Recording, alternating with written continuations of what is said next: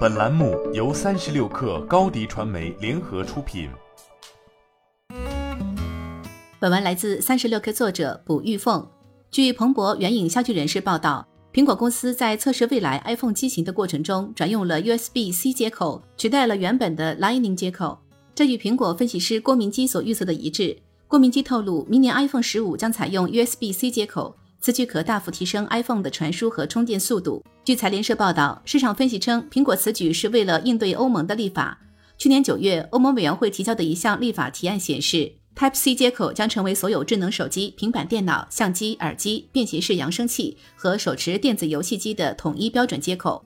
欧盟方面认为，电子产品越来越多，充电器不能通过会产生大量电子垃圾。若这项法案通过，iPhone 将被迫适配 Type-C 接口。苹果也要放弃原本非常高利润的 MFI 认证业务。据苹果上个季度公开财报中显示，可穿戴设备、家居和配件单个季度的销售额达到了八十七点七五亿美元。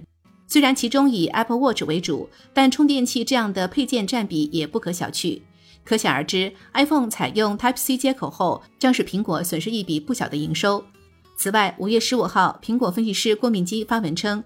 在可预见的未来，其他基于苹果 Lightning 接口的产品也将改为 USB-C 接口，这也与欧盟的立法提案相一致。根据欧盟委员会给出的数据，如果统一充电接口，每年能为用户节省大约2.5亿欧元的开支。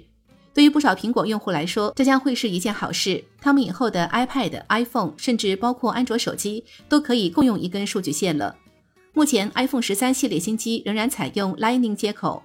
并且出于苹果的环保政策，没有附赠充电器。苹果在四月下旬公布的环保成绩单中表示，自2020年 iPhone 12取消赠送电源适配器后，据估算已经少开采了55万吨铜、锡和锌矿，减少了200万吨碳排放，为地球做出百分之零点零五的贡献。而这一环保成绩单备受争议，虽然苹果不送充电器，意味着用户需要额外购买，实际上的消耗不会减少。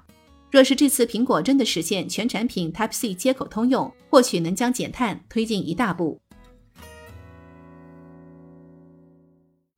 你的视频营销就缺一个爆款，找高低传媒，创意热度爆起来，品效合一爆起来。